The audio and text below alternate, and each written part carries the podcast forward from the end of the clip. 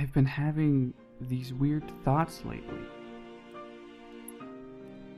Like, does any of this make sense? Or not?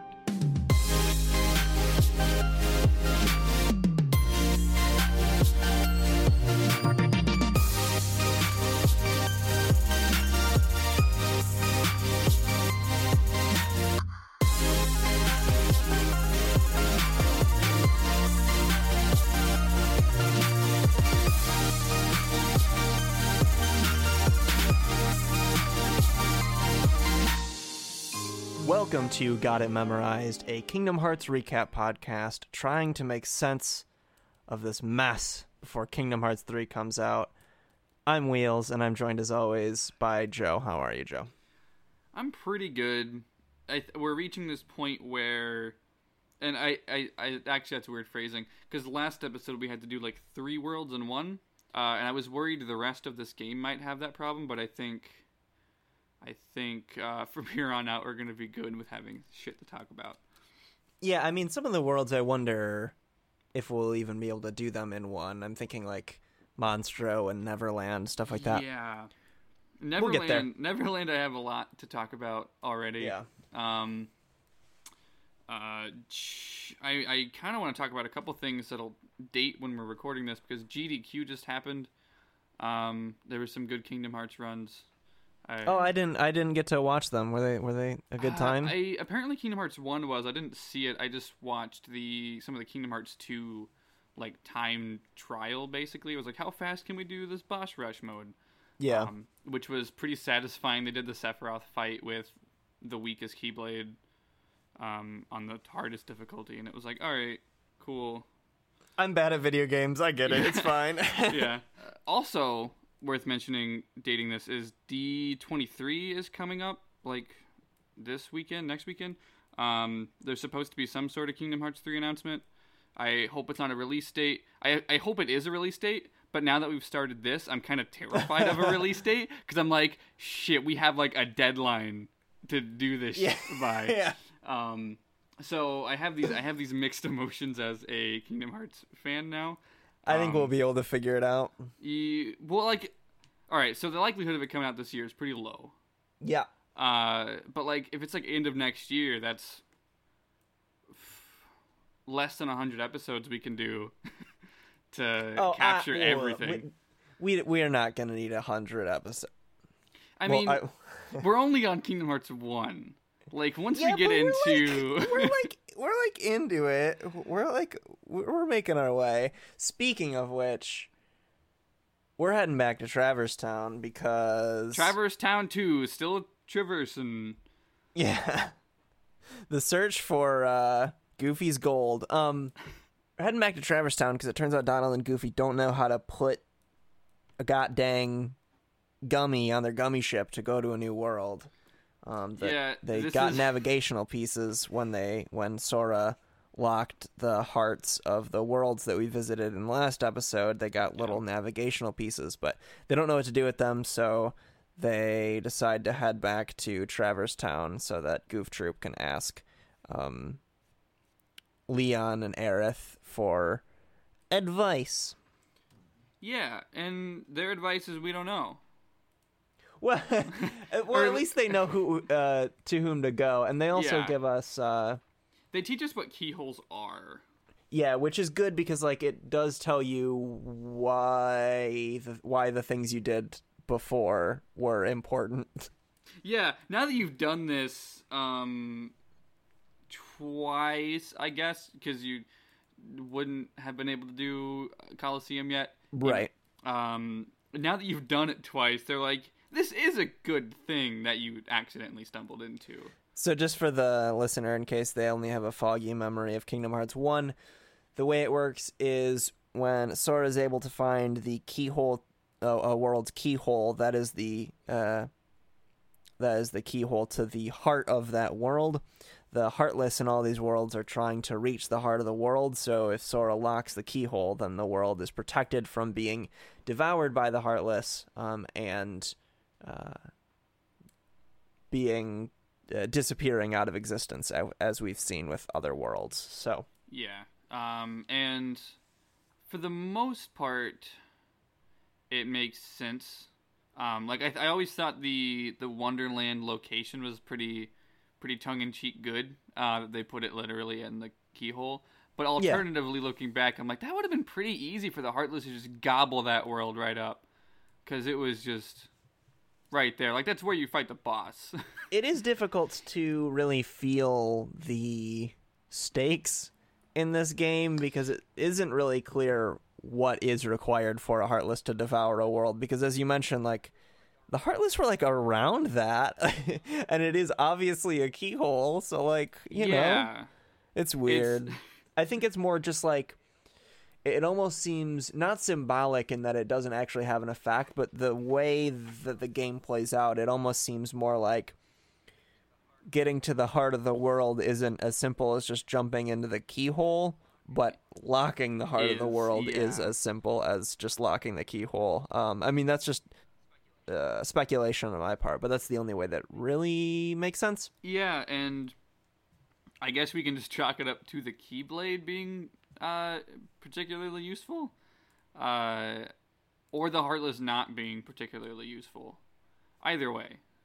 Or maybe here's a weird idea. Maybe the heart of the world only presents, or maybe the keyhole to the heart of the world only presents it to you um, if you've sort of proven your worth. Because we certainly get that with Alice in Wonderland. Like he has he to do he good fails things though. before.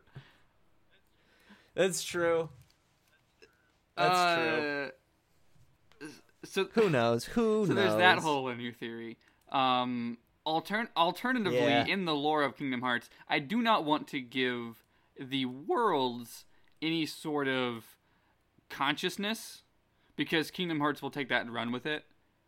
And I mean, they have hearts already. which is yeah, it's like, already a bit much. But like, if somehow the world can decide about the heart and the, I, that's, I I'm afraid of what Kingdom Hearts It would, would be a little wacky. capable of. the Kingdom Hearts Gaia hypothesis. um. So anyway. Uh, yeah. Leon and Aerith give you the spiel about how the hearts of the worlds work, and then say, "Oh yeah, these uh, gummy pieces, we don't know how they work either, but we know who would." Um, and that's Cid, the um, recurring Final Fantasy. Well, not recurring character, but the recurring name from the Final Fantasy series. There's always a character named Cid in Final old Fantasy. Cid Final Um, and this is one of them. You see, yeah. Uh, um, and Cid is often in Final Fantasy associated with airships, so that's why you would go to Cid for this. Cid goes there and he says he'd be willing to install the Navi G piece, that's the gummy piece, uh, if you would be willing in turn to deliver a book, which turns out to be Winnie the Pooh storybook, to the old man in the weird house, which turns out who turns out to be Merlin. Yeah. Uh, theater mode didn't really mention a lot of that, uh, which was interesting. I, I remember that being why they go back to Traverse Town, but like theater mode has some sort of text on the screen recaps of the lengthier like cutscenes. Interesting. So like um, Leon and Aerith explaining keyholes, that was all like summarized in a little paragraph for me.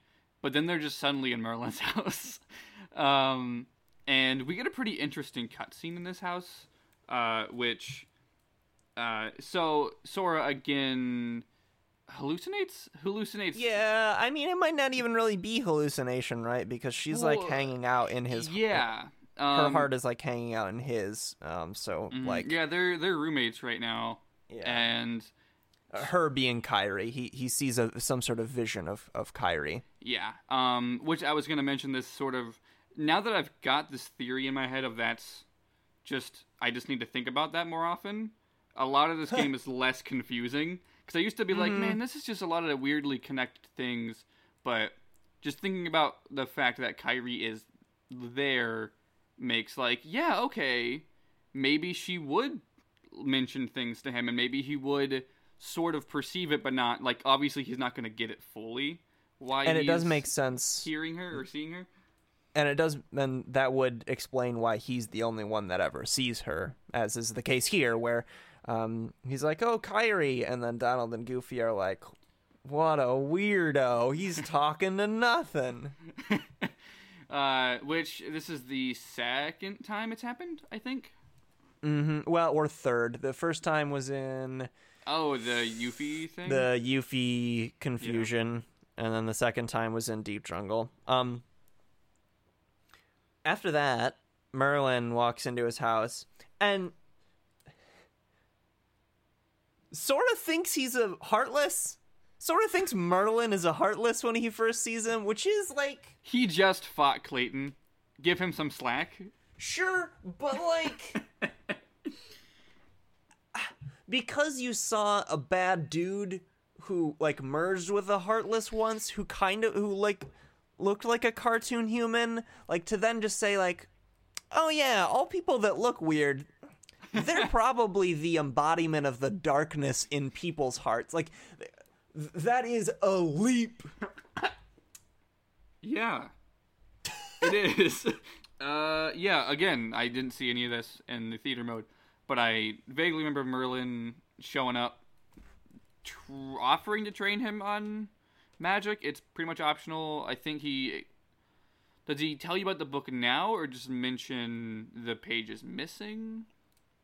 Uh, he sets the book on the table and then says, "Oh, that seems to be their page is missing or whatever." Um, and then you can opt to go inside it and do the Pooh stuff, which I didn't watch because I figured theater mode wouldn't have Winnie the Pooh right now. No, um, it did the same. I'm assuming it does the same thing that Coliseum does, where it's all in one chunk. Yeah. So I guess I'm not sure how we should handle that going forward. I guess we should figure it out before it happens. Maybe Yeah, we'll leave- figure that we, out. we could also leave it up to Jet Monkey HD, who is really our prophet in these times. Yeah, but he he like played the first. I skipped over it, but he did play the first page because it's there. Okay. Um, but I, I skipped over it. Um, yeah. So maybe either soon or later on, we just do a full, um, like Yeah. episode on those back to back. Yeah. Um, also, I, Um, I don't. Is it? I think it's later that we meet the fairy godmother. No, we do meet her right now. Um, wait, here's a weird thing before we get to that though. Um, Okay. I had always forgotten that Sora already knows magic when he meets Merlin. Like he already knows like some magics, like blizzard I- and fire, which is weird. I think Um, doesn't like quote unquote Donald give slash teach him. Isn't that the mythos of it? Or Yeah, but then I think there's another instance where it's just like you beat a world, then it's like here's Blizzard. Um, yeah, I no. I- I- once once you learn the first spell, it's all it's all easy from Yeah. there. Just like real Um, life. I guess, I guess I just mentioned that because I had always thought it was like a Chrono Trigger like thing where you have to meet the magic tutor before you get magic, but I just remembered it wrong. Um, and then you're right that uh, we we see the fairy godmother right after this, um, also hanging out in Merlin's house, and she says a thing that's difficult to square with future games. And I'll just like sit we'll talk about it I suppose in the next Ansem report but uh, because I don't want to spoil future games. But I will say that she describes so you hand her the summoning stone because uh, uh, Leon gave you um, a, a stone and said it's a weird thing, but it's cool, basically, and you don't know what it is. So you show it to the fairy godmother, try and, and see if she knows, and she explains that it's a summoning stone, and that those are remnants of of strong-hearted creatures that are left over from uh, destroyed worlds, worlds eaten by the heartless Yeah. which is weird considering well we'll say why it's weird later but whatever I, I'm I'm curious, and I'm gonna contain it for the fact that we made these dumb rules on Yeah. uh, spoilers. Um, but yeah, we we can go ahead and say who the summon is for this oh first yeah one. yeah it's uh it's simba Yeah, it's a good boy, good boy Simba, adult Simba, right good man simba good man Simba, and uh, for me, it just we're just in third district now. Um, is there anything significant? Yeah, no, after that, you basically just start heading back and you end up in the third district where you see Riku. You can go ahead and describe that scene. uh, yeah, So Riku, who is canonically my son, shows back up. Um, and I must have I must have missed that uh that errata in one of the Ansem reports that he's canonically your son. yeah, it's uh, it's confirmed. That's actually I, I spoiled the reveal at D twenty three. I'm sorry, everybody. Um, well, this will go up after it, so it's fine. Uh, I can't read my head my handwriting. Um, on my notes on Riku, other than Riku, my boy. Uh, but so he does talk about it took him forever to find Sora, which is interesting. Uh, a lot of Riku's characterization is in this scene. Uh, for me, he does Yeah. ask. He he asks if, uh, or Sora asks, "Oh, is Kairi with you?" And Riku's like, "Oh, I thought she was with you." And then I laughed hysterically at this scene um, because she is. Uh, spoilers. Um, and then Riku has this real confident air about him. He's like, "Oh, well, I'll take care of it from here. Um, you know, I can handle everything." Because that's what he's used to, is sort of being the uh, the reliable person in their group. And as Riku sort of looks away and is talking about how it'll all be fine now that Sora's with Riku, uh, I guess the Heartless conveniently pops up and Sora uh, just beats it with his giant oversized key, and um, Riku is like, "Oh, well, he he has this Keyblade, which I have to wonder if he's been told what the Keyblade is at this point, um, since we do know he's hung out with, with Maleficent, and he, I, I really read this scene really, like I really read into it watching it this All time. right, hit me. Uh, I mean, it's not like some revelation so much as, especially combining this with he talks to Maleficent right after this. He we know that she's already met her. Oh, um, well, before we get into this. that, I just want to mention once Sora kills the Heartless, you know, demonstrates that he can fend for himself. Uh, Riku's just gone. Yeah, he, no, he he just fucking leaves. he's Um, immediately like shuts down, terrified, and Riku's like a deeply insecure kid, and that's where like a lot of his, I don't want to necessarily say like, um, superiority sort of act comes from, but he he's always been in this position. Yeah, where you know he's you know he's like the hardest thing you fight on Destiny Islands or whatever, and I, you definitely get this feeling that Maleficent has talked him up, like he's Yeah. she has played him for exactly who he is, and knowing that Sora has the Keyblade sort of pits them against each other, and Riku just shuts down when he realizes he's not as I guess needed as and then he thought he was. yeah, I, I, I can certainly see that reading, especially because It, it I'll actually yeah, because of what happens after, because of the conversation with Maleficent you were about to mention. But I also wanted to mention that, like, for someone who was looking for Riku in part this whole time, Sora seems to just really not care when he disappears. Yeah, it's and I mean I can chalk that up to he knows Riku can take care of himself, and he's made it this far. Um, Yeah, but like, it's still weird. I think like your if if you know you and your best friend were like you know shot to another world and you found out there were talking ducks like you would want to cling to the thing that reminds you of home in this place where like weird half human half dog hybrids are carrying shields. Like i think you would want to cling to some sense of familiarity and yet sora's like oh riku's gone now i guess now that i turn my head. He's probably fine and i don't care too much to look for him. It is a strange conclusion. It is a very strange conclusion, and I want to. I do want to mention before that happens, he does sort of um, immediately offer like, "Oh, Riku should come with us. Um, Yeah, we're going to yeah. all these other worlds, which is I know exactly what you wanted." And at this point, Riku is already like processing like, "Oh shit, I've been replaced both by Sora being now able to fend for himself, but also he sees Sora with these with this talking duck and human dog hybrid, which is terrifying both to look at and to realize, wow, I'm not even as good as those things. Um, so he deals with this, and that's probably why he just sort of like avoids the problem altogether. Um, and it doesn't help that Donald Duck, the the Duck Boy, does say that Riku can't come with them. I forget the reasoning. Um, Goofy also refers to Sora as the Keyblade Master, which is um, a conversation for an Ansem report. But alternatively, I'm sure that doesn't set well with Riku's insecurity any better. Yeah. Um, yeah. So, uh, yeah, he kind of just jettisons away, and Sora's like, well, anyways. Yeah. Back to stopping the worlds Uh, from disappearing. Mm, and then you see the conversation where Maleficent is sort of pitting Riku against Sora, saying, like, look, you know, your pal's already replaced you. He's got a bird mage now. I mean, what else do you need?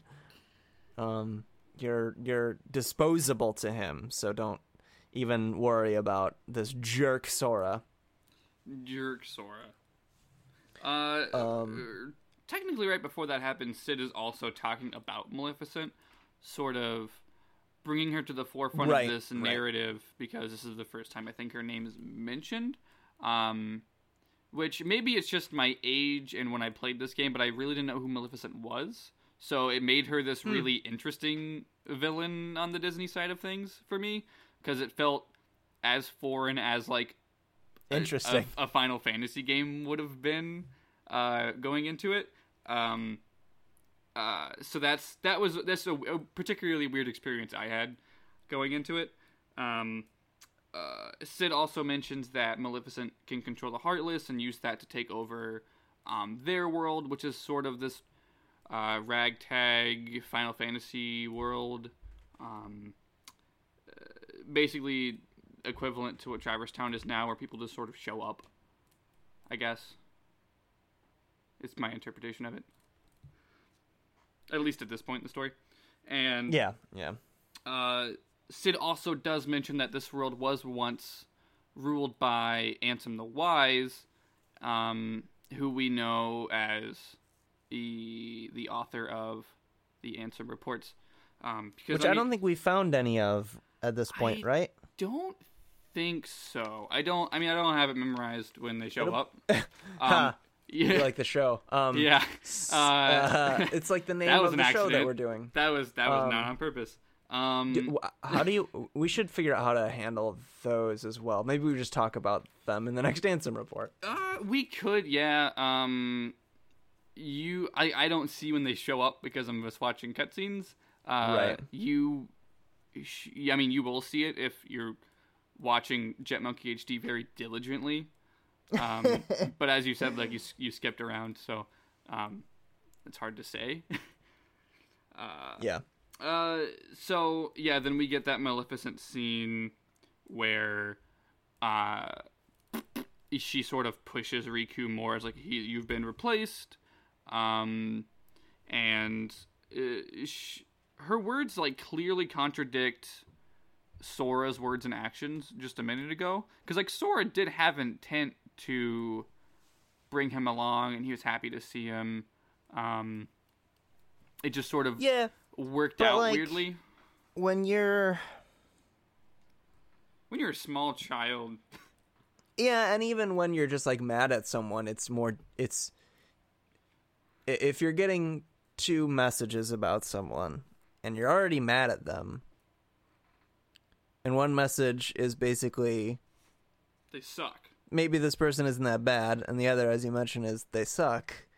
The second one fits with your current mood, so that's probably going to be the one you listen to even if it's not coming from the horse's mouth. Yeah, So I can I can see that, especially as you mentioned because he's a child. yeah. He's he's young, um, and I, I read him as very very insecure in this moment.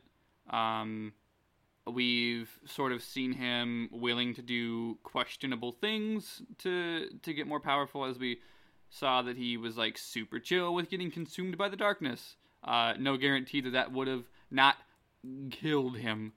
Uh, but I mean, he's fine, I guess. So, so he's gonna run with it. And Maleficent also mentions that she can help him find what he's looking for. Um, which I mean, we know at one point Sora was included in that to-do list, but now we can probably jump to its uh, just Kairi and or just being more powerful. Uh, and So I can't remember at this point in the storyline. Do th- where where is Kairi's body at this point? I don't know. It's I know we don't see it for a while. Um and I think for the most part it's safe to say that someone either Riku or someone else on Maleficent's side of things is the one who finds it. Um I'm gonna see if I can look it up. yeah. I guess it just says Riku. Yeah, I, I guess the game isn't clear of when Riku finds her body, so you could read that comment from Maleficent in two ways. You could either read it as it'll help for Riku to find it- it'll help Riku to find Kairi's body or um tailing Sora will help Riku reunite Kairi's body with Kairi's heart, I guess.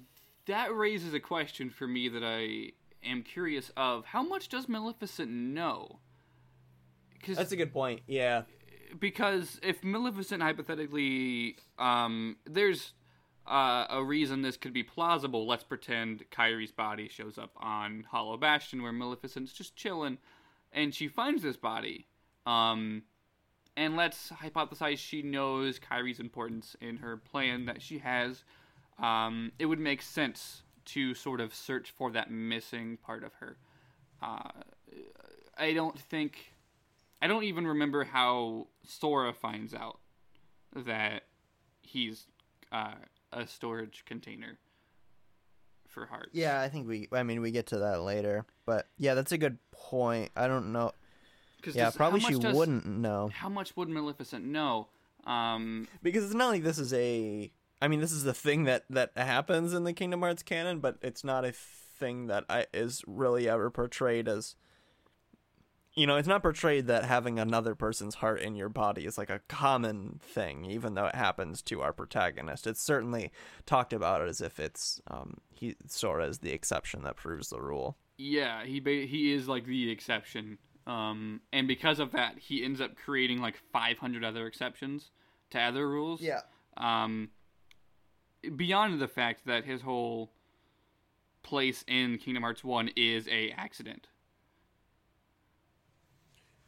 Right. Yeah, which we talked about in the Ansem report. Yeah, so I won't I won't go into it beyond. We've talked a lot about him sort of stumbling through and um, into situations, but there's there's a lot to read into this Maleficent conversation because her framing it as um, what you're looking for, what's going to help you, which I'm sure at least part of it she knows it's going to benefit her.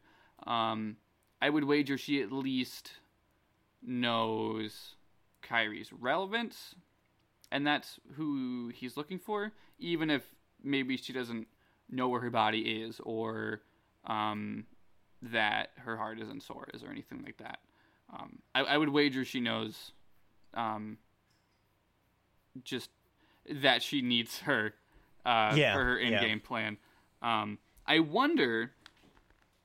It's kind. It's, it's like way ahead of us, and but also like it's completely within this game. I wonder how much of what happens with Riku is in her plans. I would imagine like a lot of it, given that you know he- appears in Hollow Bastion, and then from then on, she's manipulating him. Like, Mhm. I feel like if you're manipulating someone, you're you're doing it because you you think you're aware of of how that chess piece is going to operate when it's manipulated. You know. Yeah, and I yeah, because he just sort of showed up out of nowhere. She she like she wasn't scouting him at like a baseball game or no shit, but she, I'm sure she finds that he does have some potential somehow, and sort of pits him into this little game that she's running. But I wonder, um, just with just with how things end up going with uh, let's say Riku and Maleficent's final interaction in this game, um, judging the atmosphere of that scene and some of the scenes that before it and that follow it, I I question how much of it was actually in her planner and how much of it Yeah, she fell sure. into. I'm kind of just rambling with the whole Maleficent Riku conversation because we um, are basically done with Traverse Town, but Yeah, we got a few more things. We we go ring a bell. Um, Goof Troop uh, is told that the what is it? The, there's a light on top of the Gizmo factory. or, It's turned um, on. That's not usually there, or something like that. Um, something. Uh, I don't know about the Gizmo Factory light, but I know that's where the bell is on top of it. So yeah, something tips uh, tips the Final Fantasy de- denizens of this world off that the Gizmo factory is doing something strange, and then Goof Troop go investigate it, and then if you ring the bell three times, it causes um, a mural in a fountain in the first district to uh, sort of turn around, revealing the keyhole to the heart of the world of Traverse Town. Um, so you go and attempt to do that, and then oh no, it's the same boss as before. Uh, yeah, and then they beat it up, and then it does. And then, it. it, uh, but this time it's a little floaty. Yeah, it's it's interesting because it sort of swaps the the hands and the feet, and then Yeah, it is clever. It goes, it yeah, because it's like a, a little Rayman esque in that it doesn't have arms or legs, just hands and feet. So it sort of swaps them and becomes a hmm a little silly. Yeah, and the the, the face kind of changes, but the way it floats around and the way it sort of like the the limbs will spin around, it doesn't feel like any different. Yeah. from a, from a gameplay perspective. So there's the boss. Um, Are we to assume that it's the? It can't be the same Heartless, right? Because Sora beat the, the heart out of the last one. technically, based on the lore of this game, it cannot be the same Heartless. Yeah, Um. but we don't see that type of Heartless again, do we? Um, Maybe in, like, a Coliseum Yeah, battle or there, there's some Coliseum stuff, which, interestingly enough, the ones in the Coliseum go back to the original color scheme. Yeah, Um, I th- maybe that's why they changed it so the bosses aren't just it doesn't go. The- maybe they saw Dark Souls and they were like, no, we don't want to look like that. So they decided to make the actual bosses a bit different than the the mob bosses you can fight later. So yeah, they seal the keyhole after beating the boss, um, and then Cid upgrades the ship, and um, the game becomes a lot more fun after this. yeah, yeah. Both both in Um, aspects of the worlds from here are way better, but also the gummy ship warp is like essential to Yes, yeah, to Traverse Town being the hub world.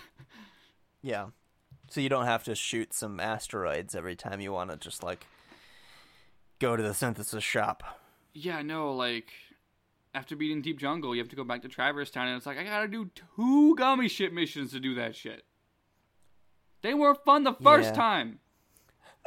I, I said this before. I kind of like the gummy ship. I don't like when it forces you to do it in instances like that. But Yeah. I like in the first one. I super like the gummy ship in Kingdom Hearts 2. I think Oh, that yeah. game is good. It's a good Um, one. Um, There's there's a new uh, Coliseum tournament, yes, which you know you go, you beat some stuff up, and you get the and you win the Phil Cup.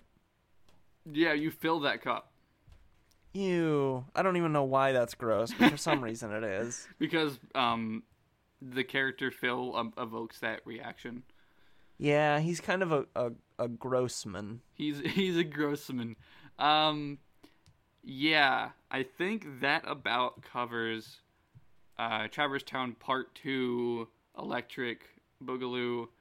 Um, Let's plug some things. I had this idea where we plug each other's podcast, but I know for a fact you've never Ooh. listened to mine. I know I have. I mean, I don't watch uh, One Piece. so, exactly. Yeah. um, Like that. I'm not saying it like accusatory so much as I'm like you have no reason to listen to my podcast. as much as I would love for you to get into One Piece and, and use my my show as a companion, um, my show that I'm I guess I'm gonna just swing into this plug that it's it's called We Are Watching One Piece. It's where my friend Jory and I talk about the anime One Piece. Um, arc by arc. We just did the Jaya arc, which will be like th- probably three weeks old by the time this episode goes up. Um, and that's that's my plug. Uh, what what are you plug in this week? I think the only show that I haven't given an exclusive plug to is It's Super Effective, um, which isn't a show I like produce or make, but it's a show I am on for which I am a co-host on most episodes. It's a Pokemon podcast, so uh, it's a it's a sort of Pokemon fans generalist podcast, you know. So it we talk about the games and we talk about Pokemon Go and we talk about uh, the anime if something important happens. We'll occasionally talk about the trading card game. So we we try to talk about sort of all aspects of Pokemon, which right now is stuff like Magikarp Jump to date when we're recording uh, this episode that came out not too long ago. Um, so yeah, it's super effective. It's a good show. Cool. Oh, and I'm on Twitter at twitter.com slash the Travis W. Oh yeah, I also have a Twitter. Uh, Ghost of Joe, just just J O, Ghost of J O. That's me. And that's Traverse Town again.